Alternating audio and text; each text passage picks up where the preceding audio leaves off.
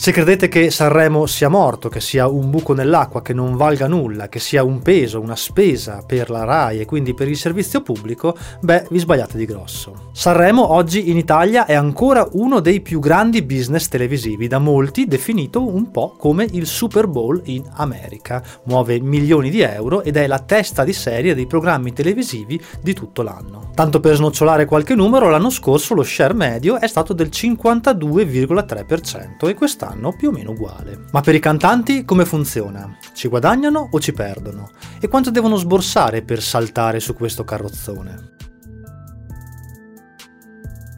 Dunque, Sanremo è tutt'altro che morto, potrà farvi schifo dal punto di vista dello spettacolo, degli artisti invitati e anche delle canzoni proposte, ma rimane ancora oggi un grandissimo business che funziona molto bene. Questo, tanto per cominciare, la dice lunga sulla pochezza delle polemiche che girano intorno ai cachet, ai soldi che vengono dati ai presentatori oppure agli ospiti. Negli ultimi anni Sanremo ha incassato per ogni edizione qualcosa come 40 milioni di euro. Il costo pubblicitario si aggira intorno ai 10.000 euro euro al secondo e per questo cachet di 300.000 euro per un ospite o 700.000 euro per un presentatore sono del tutto in linea con i guadagni e i budget. Che poi sia comunque uno spreco di denaro e che questi soggetti non valgano quei soldi, beh, su questo possiamo anche essere d'accordo. Ma le cifre ci mostrano chiaramente che le polemiche intorno al Festival di Sanremo sono ridicole, sono costruite a tavolino e servono ovviamente soltanto per far parlare nelle settimane precedenti, forse addirittura nei mesi precedenti, del festival festival. Ogni anno scoppia qualche scandalo e scandalo lo dico tra una decina di coppie di virgolette. Serve naturalmente per far parlare del festival, ma su questa interessante questione torneremo dopo. Perché voglio parlarvi di alcuni dettagli poco conosciuti sul Festival di Sanremo?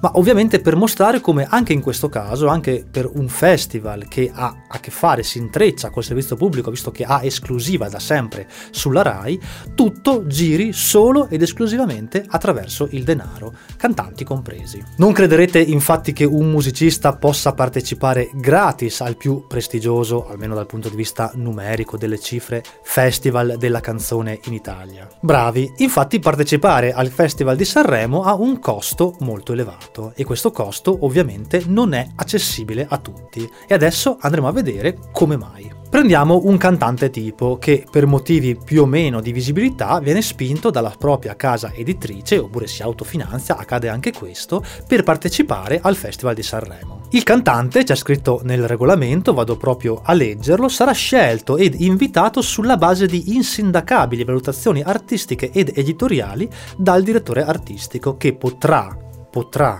avvalersi della collaborazione della commissione musicale. Questo vale per i big, vengono chiamati campioni in questa nuova edizione, ma vale anche per i giovani, i quali però possono garantirsi un posto anche partecipando a manifestazioni come Sanremo Young oppure Area Sanremo. Secondo alcune indiscrezioni riportate anche negli anni scorsi da diversi giornali, partecipare a questi provini, a queste selezioni, ha un costo, un costo che va dai 2.000 ai 5.000 euro a seconda che sia un giovane oppure un big. Alla fine tutto gira intorno ad una questione di interessi, perché il direttore artistico può avvalersi, dicevamo, di una certa commissione per scegliere una serie di artisti, tra più o meno quest'anno erano 1.500 che si sono presentati e vengono scelti quelli più validi, quindi quelli che possono portare anche perché sono magari già conosciuti, una certa visibilità al festival, oppure giovani che vogliono farsi conoscere, che hanno una certa disponibilità economica e quindi possono permettersi questo investimento. È molto importante sottolineare che per un artista, per un personaggio, partecipare al Festival di Sanremo ha solo uno scopo di visibilità, perché dal punto di vista economico, come vedremo tra poco, è molto dispendioso e non garantisce un rientro, anzi, nella maggior parte dei casi è un'esperienza in perdita. Questo fa del festival una sorta di lotteria sulla quale scommettono gli artisti, ma soprattutto le case discografiche che investono per spingere, per pubblicizzare i propri artisti di punta, magari anche nuove proposte. E questo concetto è stato più volte ribadito anche da Enzo Mazza, presidente della FIMI, la federazione che rappresenta le major, che ha voluto sottolineare come i costi per la partecipazione al Festival di Sanremo siano troppo elevati. Questo lo sa bene la RAI, che pur di accaparrarsi gli artisti giusti è addirittura disposta a contribuire alle spese. Leggiamo sempre sul regolamento che è disponibile sul sito di Sanremo che RAI, senza assumersi alcun obbligo in tal senso e al solo fine di favorire e agevolare la partecipazione degli artisti a Sanremo, potrà contribuire alle spese sostenute dagli artisti e o alle relative case discografiche ai fini della partecipazione. Questo significa che RAI può decidere a chi dare il rimborso e questo ovviamente fa pensare che solo alcuni artisti poi di fatto lo ricevano. Tanto per capire di che cifre stiamo parlando, sempre stando alle recenti dichiarazioni di Enzo Mazza, scopriamo che RAI garantisce un rimborso massimo di 48.000 euro. Se RAI dà ad un artista 48.000 euro e stando alle dichiarazioni del presidente della FIMI questi soldi non sono sufficienti ed è costoso partecipare, ma allora quanto costa ad un personaggio, ad un artista, ad un cantante partecipare al Festival di Sanremo? Il costo di partecipazione si aggira intorno ai 100.000 euro, questo almeno stando a quanto dichiarato dal Sole 24 ore.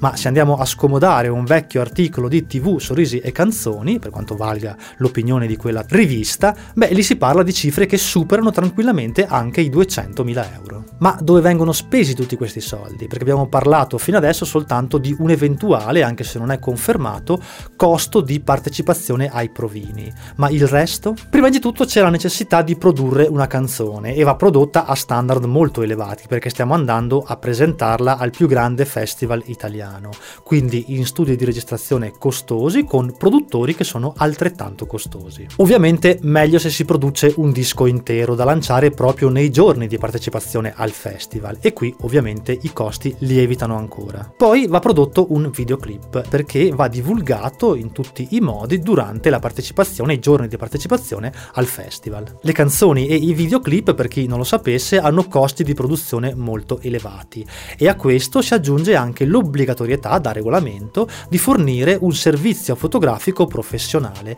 che anche qui, per chi se ne intende, si parla di cifre piuttosto importanti. Proseguendo poi troviamo la necessità di pagare un ufficio stampa che garantisca l'adeguata copertura mediatica della nostra canzone. Poi del brano vanno prodotte le partiture per l'intera orchestra, va pagato il direttore d'orchestra e tutte le ore di prove sostenute con l'orchestra stessa. E poi infine va pagato il soggiorno a Sanremo perché la RAI richiede obbligatoriamente una serie di prove da fare in loco, ovviamente. Si capisce quindi perché il costo sia così elevato e quanto può fare la differenza l'apporto economico, il contributo della RAI, quei 48.000 euro dati ad un artista, che più o meno rappresentano il 50% della spesa complessiva. Ecco quindi che possiamo già delineare una prima importante informazione.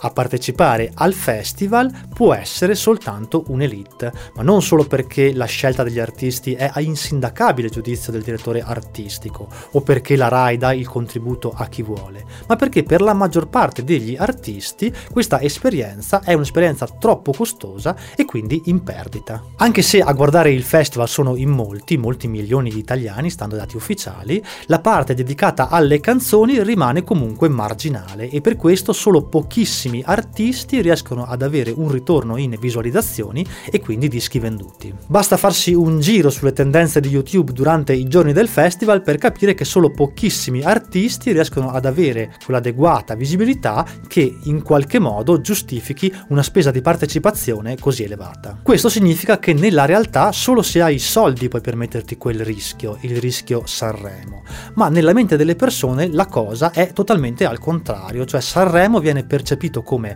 quel palcoscenico dove un artista viene consacrato, un artista di indubbio valore. Invece è soltanto una vetrina molto costosa che pochi possono permettersi. Sembra incredibile, ma nella nostra società le cose funzionano proprio così. Sei importante non necessariamente per il tuo valore, ma perché hai soldi per poter partecipare a quegli eventi che vengono considerati percepiti come importanti. E questo spiega finalmente un grande enigma di Sanremo Sanremo, una domanda che tutti si pongono.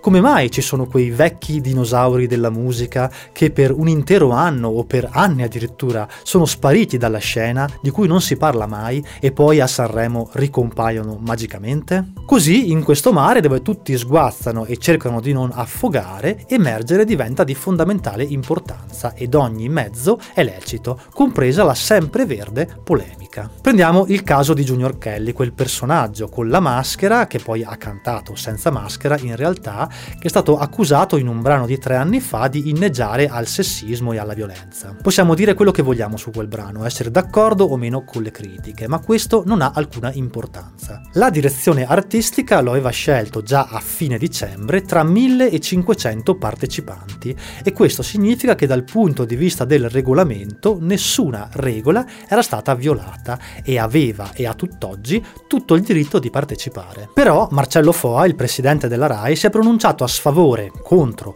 Junior Kelly soltanto il 30 di gennaio, quattro giorni prima dell'inizio del festival, pur sapendo che in nessun modo avrebbero potuto squalificarlo. Allora perché mettere in piedi quel teatrino? Perché fare dichiarazioni pubbliche e prendere le distanze? Ma ovviamente perché così tutti i giornali, a pochi giorni dall'inizio del festival, avrebbero titolato sulla possibile esclusione dal festival di quel cantante, anche se era tecnicamente impossibile. Questo è incentivare e usare la polemica per cercare di tirare l'attenzione su se stessi e su questo ci marciano anche le case discografiche e gli artisti. E mentre l'Italia in quei giorni discuteva nei supermercati e nei bar se fosse o meno giusta la partecipazione di Junior Kelly al Festival di Sanremo, loro si fregavano le mani, coscienti di tutti i milioni che avrebbero fatto. Insomma, il quadro che emerge penso che ora sia piuttosto chiaro ed è sempre il solito, tutto finto, tutto costruito a tavolino e solo chi ha i soldi fa le cose. E pensare che la musica non sarebbe questo e che in Italia abbiamo un sottobosco di artisti minori, indipendenti, veramente meravigliosi,